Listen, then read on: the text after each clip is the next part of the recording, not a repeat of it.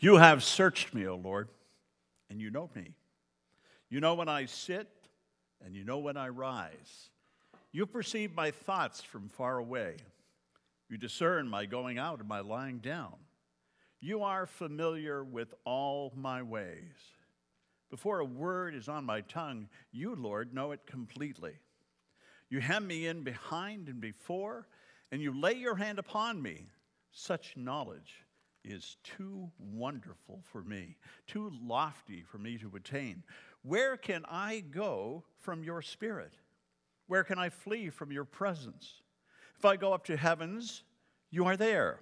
If I make my bed in the depths, you are there. If I rise on the wings of dawn, if I settle on the far side of the sea, even there your hand will guide me. Your right hand will hold me fast. If I say, Surely the darkness will hide me and the light will become night around me, even the darkness will not be dark for you. The night will shine like the day, for darkness is as light to you. For you created my inmost being. You knit me together in my mother's womb. I praise you because I am fearfully and wonderfully made. And your works are wonderful. I know that full well. My frame was not hidden from you when I was made in that secret place, when I was woven together in the depths of the earth. For your eyes saw my unformed body. All the days ordained for me were written in your book before one of them came to be. Heavenly Father, you created us and you gave us life from your life. You breathed into the first man and woman your own breath, and they lived. Each of us is descended from your original creation. You know each of us here this morning intimately. Lord, you know our names and you know everything about us. You created us for life. Teach us from your word and through your Holy Spirit now. Open your scriptures and help us to understand your view of life. In Jesus' name we pray. Amen. God knows each of us intimately and thoroughly. Last week we talked a little bit about how God knows us in those times when we're really hurting. And He knows all of the details and He knows all of the pain. God knows. But more than just those times when we're hurting, God knows us from beginning to the end. He knows us in the womb. He knows us in our very last day. As Psalm 139 said, All the days ordained for me were written in your book before one of them even came to be. This is Sanctity of Human Life Sunday. It's a Sunday where we celebrate life as something very precious. And it's also a day that we mourn the more than 61 million babies that have been killed in the United States through abortion since 1973 61 million. The abortion rate has been slowly declining as a result of the efforts of those who, who are, call themselves pro life and those who have protested and marched and prayed, written to politicians, spoken out, given time and money. It's all having an effect. But it's not happening quickly, unfortunately. It's not going all that fast. This past year, uh, in 2020, year before last, 32,123 abortions in Pennsylvania alone. 18% of all pregnancies in Pennsylvania ended in abortion. And across the country, close to 900,000 abortions in the USA. There are groups that propagate it, even encourage it. For example, in uh, the years 2018 to 2019, Planned Parenthood took in $1.6 billion in the US. They averaged about $160 million per year for abortion, abortion services alone. And of course, they're not the only ones providing this service. Since the early 1970s, a lot of Christian churches, especially evangelical Protestants and uh, Roman Catholics have opposed abortion together in an organized way. But Christian opposition goes way back before that.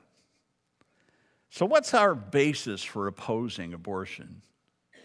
What's our basis for opposing it? Why do we oppose it so much? What is a Christian biblical position, a basis on which we, we do oppose it? Well, let me suggest a few things for you this morning. First of all, I believe it's about life. Uh, I once had a young woman verbally attack me uh, on the issue of abortion. She was there for marriage counseling with her husband, and, and uh, I hadn't even brought it up, but it was one of the stumbling points to her coming to faith in Jesus. One of her very angry questions about abortion was Why are you Christians always trying to take away our rights?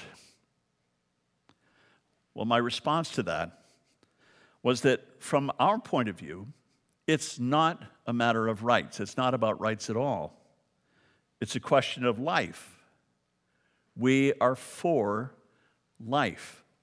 We are pro life because the Bible very clearly shows us that God created us for life. He created us to be alive. In Genesis 1, it says, Then God said, Let us make mankind in our image, in our likeness, so that they may rule over the fish in the sea, and the birds in the air, and over the livestock, and the wild animals, and over all the creatures that move along the ground. So God created mankind in his image. In the image of God, he created them. Male and female, he created them. God blessed them and said to them, Be fruitful and increase in number, fill the earth and subdue it. Rule over the fish in the sea and the birds in the air and every living creature that moves on the ground. We were created to be alive. We were created in the image of God. We were created to reproduce and populate the earth and look after it. Did you know that the earth's population is, its population growth is on a steady decline? You know, uh, in some countries, there's still overpopulation, uh, still rapid growth, but overall, across the world, the population of the earth only grew 1% last year. It's been declining for several years often when I was growing up, I don't know if you remember this, but when I was growing up, I remember that overpopulation was one of the reasons why we promoted abortion. But that's not indicated here. And have you often wondered what it means to be created in the image of God? How are we created in God's image? And what does that mean to be created like that? I mean, it says, in the image of God, He created them, male and female, He created them. We were created to reflect God. We were created so that our lives would reflect who God is, so that when people looked at us, they would get some understanding of who our Creator was. Kind of like what Kathy was talking about with the hair of Jesus thing this morning, you know? It's reflecting God, people being able to see when they look at us. We have a purpose in this creation, and that is to reflect God, to show who He is. In the Genesis 2 account of creation, it talks about God giving human life. In verse 7, it says, Then the Lord God formed a man from the dust of the ground and breathed into his nostrils the breath of life, and the man became a living being. God gave life to humans by breathing something of his own essence into them, into us. That's how humanity came to be. The very first human became a living being, and, and God created him for life. In fact, we were created to live forever. It isn't until after the fall that life begins to get shorter. We were created to live by that tree of life and to live forever with God. We are for life or pro life, as the popular term goes. Uh, what does it mean to be pro life? What does it mean to be for life? To a lot of people, that means, oh, well, you're against abortion. Well, that's, that's just a small part of it. That doesn't even begin to cover the extent of it. Abortion is just a way to take a child's life away. I've heard a, a great division, uh, definition from a group called uh, Pro Life America, and I want to share that with you this morning. They say, pro life, it means the unborn child is a living human being from the moment of fertilization and is deserving of having its life protected by the law in all circumstances and in all stages of life. I like that. I think it says it pretty well in all stages of life. That part means through your entire life. The Bible's position is that we were created for life.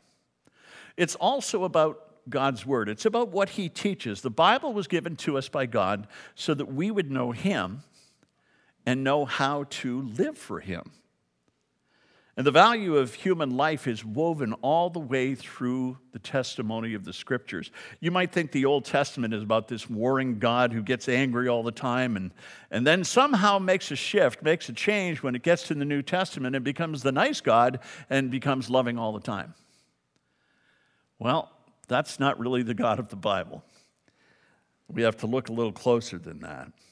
It's not true. God values life through the whole Bible, even when life is taken because of justice. The value of life is woven all through the scripture. He gives us so many different reasons to value life. In fact, there are over 100 verses that just talk about how God values life, including life before birth in the womb. Jeremiah 1 5, for example, says, Before I formed you in the womb, I knew you. And before you were born, I consecrated you. I appointed you as a prophet to all the nations. So before they were even born, God was putting his calling on his prophets. The New Testament talks about John the Baptist in that same way, doesn't it? Luke says he was filled with God's Spirit while he was still in the womb. Well, only a person can be filled by the Spirit. Only a person. There's no other testimony in the scriptures that talks about a rock being filled with the Holy Spirit, uh, a lump of flesh being filled with the Holy Spirit, uh, something that is not life filled with the Holy Spirit. Only a person can be filled with God's Spirit. And since we were created in His image, we're able to receive that. Psalm 139, the one that we started with this morning, highlights this verse. It says, For you formed my inward parts. You knitted together, you knitted me together in my mother's womb. And I praise you, for I am fearfully and wonderfully made. It goes on to say, Wonderful are your works. My soul knows it very well. My frame was not hidden from you when I was being made in secret intricately woven in the depths of the earth. Your eyes saw my unformed substance. In your book were written, every one of them, the days that were formed for me, when as yet none was even there. God was deeply involved in the process of creating you. And it's not just some biological function, you know? Somehow there's a spiritual part of that that takes place in which God has his hand. And he knows us intimately, even before we're born.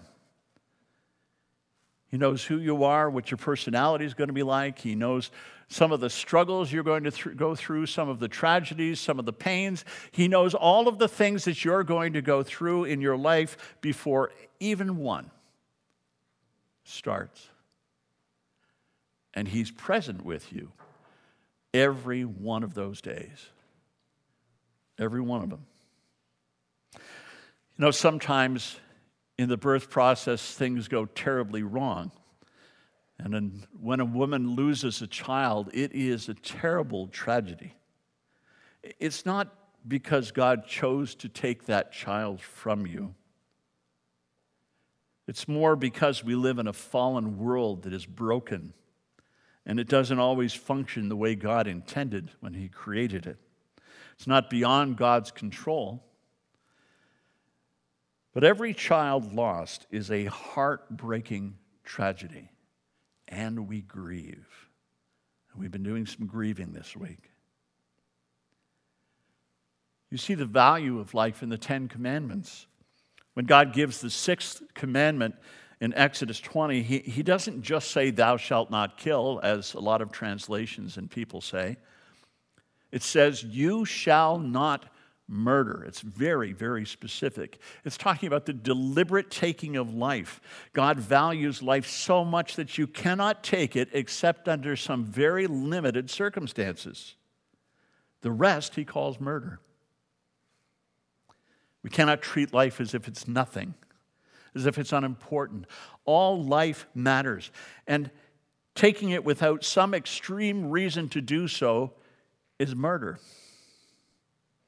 Now, I want to tell you right now that standing on a street corner with a sign across from a clinic and yelling murderer at the women who are going through the door of that clinic, that's not going to stop that abortion.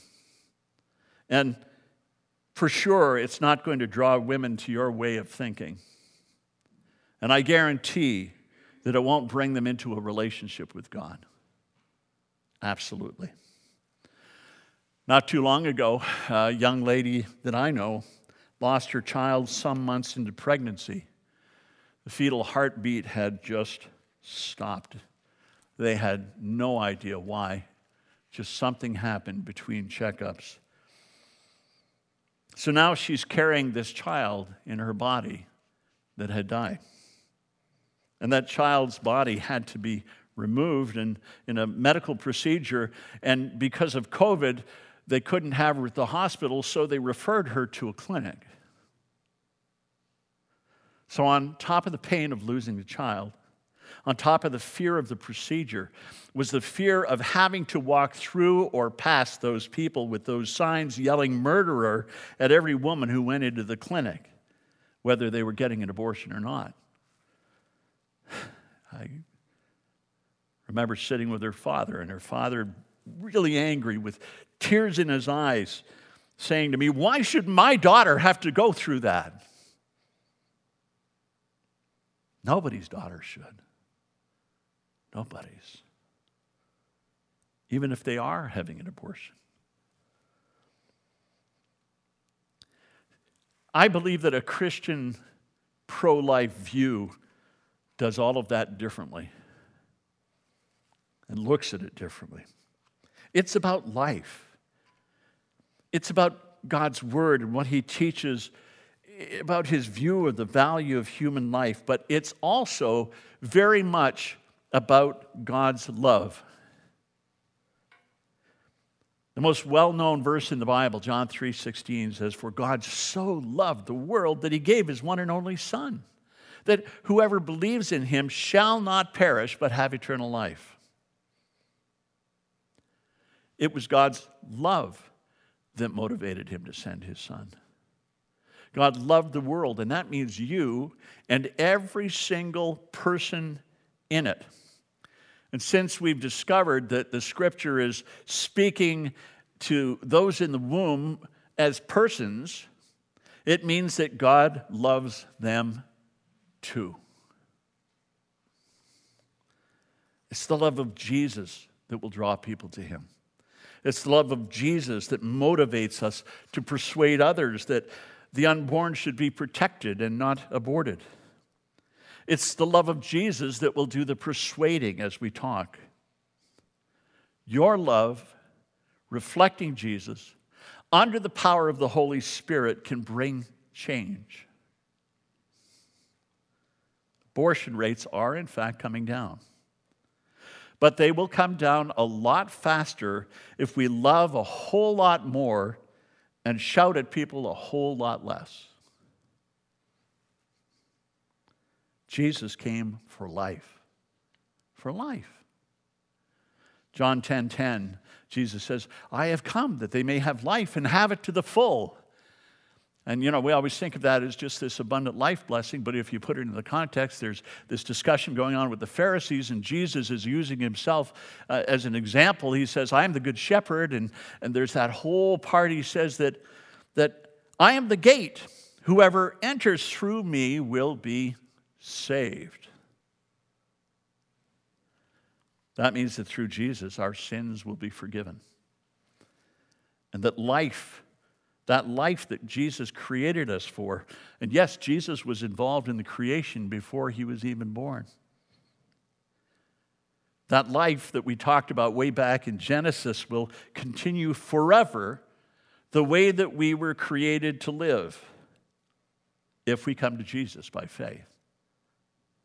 If we believe in Jesus, the Son of God, that he died on a cross for your sins that he was raised on the third day. That, that forever life that we were supposed to live from the beginning is restored. We call it eternal life. Our view on abortion is based on God's view about life. It's based on his teaching in the Bible about the value of life. It's based on his love for every human being, including the unborn. Everyone. There's one more thing I want to say this morning. Our view is also based on redemption. Because of the high number of abortions in America, even here in Pennsylvania, changes or chances are that, that people we know will have been through an abortion. Maybe even you. God's love is for everyone. And that offer of forgiveness for sin is for everyone, no matter what you've done, even you. And, and your sin can and will be forgiven. In fact, it's forgiven already if you've come to Jesus and received Him. Through Christ, you can experience healing. When we talk about abortion or any issue, we need to look at God's word and get an understanding of how God feels on the subject. So often we start with public opinion. We start with what we've read in our favorite news service, or we, we start with our own biases. We need to start with God and His Word. We need to see what He says first. And then, as disciples of Jesus, we need to live that out. And so often we don't. Because there's no explicit instruction in the Bible that talks about abortion directly, if it went ignored for years. Now, now, we th- tend to think that, that Christians have always grouped together in being against abortion. But prior to 1970, a lot of Christians supported abortion. A significant part of the Southern Baptist Convention thought it was just fine. One of my heroes, Billy Graham, for a while thought it was a good moral choice. Even Christianity Today in the 70s wrote a pro abortion article. But then something happened. Something happened. People began to look at God's word and they started to say, hey, look what God is saying about life and what we're supposed to be doing here. This just, is, this just isn't compatible. It just doesn't fit together. And so, so people began to choose differently and they began to change and they began to go a different direction and began to oppose what they had been supporting because of the Word of God. For Christians, it's a matter of choosing to follow God on matters of life, just as on everything. Let me offer a, a, few practical suggestions on, on what you can do, things that you can do that are helpful in terms of reducing the number of abortions and bringing more life. First of all, you can pray. You can pray for all kinds of things. You can pray for changes in the law so that there will be more restrictions, so that abortions will be reduced. You can pray for those who are making the laws, that their hearts would be warmed by God and that they would be more open to hearing from Him. You can pray for those who feel that they have no choice other than this. Many women feel that they're in that position where they have no choice. So pray for them. Pray for them. Pray for open hearts to alternatives like adoption, like foster care, like other ways to care for children that we find ourselves unable to care for. Pray for God's church to show love and compassion in women who are experiencing unexpected pregnancy. Because we need to be loving and we need to be compassionate. Being judgmental and pointing the finger doesn't do a darn thing, doesn't change anybody, doesn't save one child. Pray for abortion recovery that women will find a safe place where they can heal and find the love of Jesus. There are places like that. Second thing on here is provide. Provide funds for agencies that, that counsel and provide services for pregnant women, like PMI, Pregnancy Ministries. Uh, Daria is right here this morning. She works there. Uh, I believe, I think of Daria as one of our missionaries. I think she's as much one of our missionaries as anyone we send to a foreign land. She has a tougher job, I think, and sometimes. Provide a place to live. There are, I started to look this up online just to see how many of these places there are. There are so many places that do maternity housing, all across Pennsylvania and across the country. We can certainly support people as they find a place, a safe place to have that baby. Or we can help them by supporting them financially as they find a place of their own. Or getting involved in foster care or some other way and we can provide for practical needs as somebody goes through pregnancy. There, do you remember, you know, those of you who've had children, do you remember how much it took to, to have babies? You know, do you remember the armloads of diapers and the, the you know, the, the formula and the baby food and the wipes and all the baby gates and car seats, and you name it. There's so many things. And we can provide those if we work together on it. Persuade is on the list. Persuade others with a focus on life. Start with life, start with the value of life. When people make claims about God, point to the fact that God values life so much that he gave his only son. Be positive and uplifting, be compassionate and loving Argumentative doesn't do it. We will never argue somebody into our position or into the kingdom of Christ. But if we rely on the Holy Spirit speaking through us, if we're soft and loving and concerned and care about that person more than our own position, God will do something very special. Minister is the last thing on my list here. Minister to women who have been through the pain of abortion. Listen and love. I remember when I was much younger, I was working on a paving crew, and my partner who drove the truck, his church, they had a young woman who was planning to have an abortion, and, and they, they met with her and they talked with her, the deacons did, and they prayed with her, and they just tried their best to convince her not to go that direction. But in the end, she chose to do that. A few days later, they met with her again. And instead of saying, Look what you did, look, that we believe that's sin, we believe that's murder, that we believe that what they did was they surrounded her and they loved her and they prayed on her and they supported her and helped her to walk through that next terrible stage.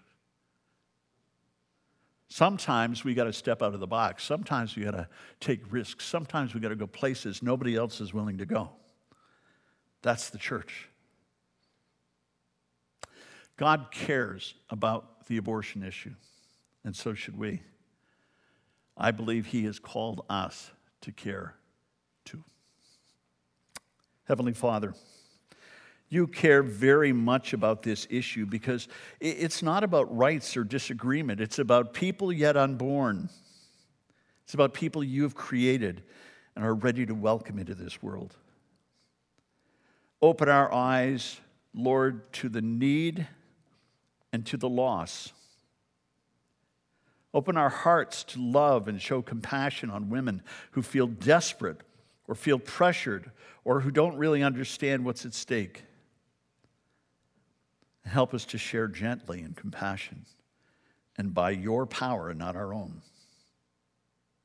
Lord, we ask you for an end to this practice. We ask that you would help us provide assistance to those who need help so that they can carry their pregnancy to term and so that these beautiful, tiny beings can be brought into this world.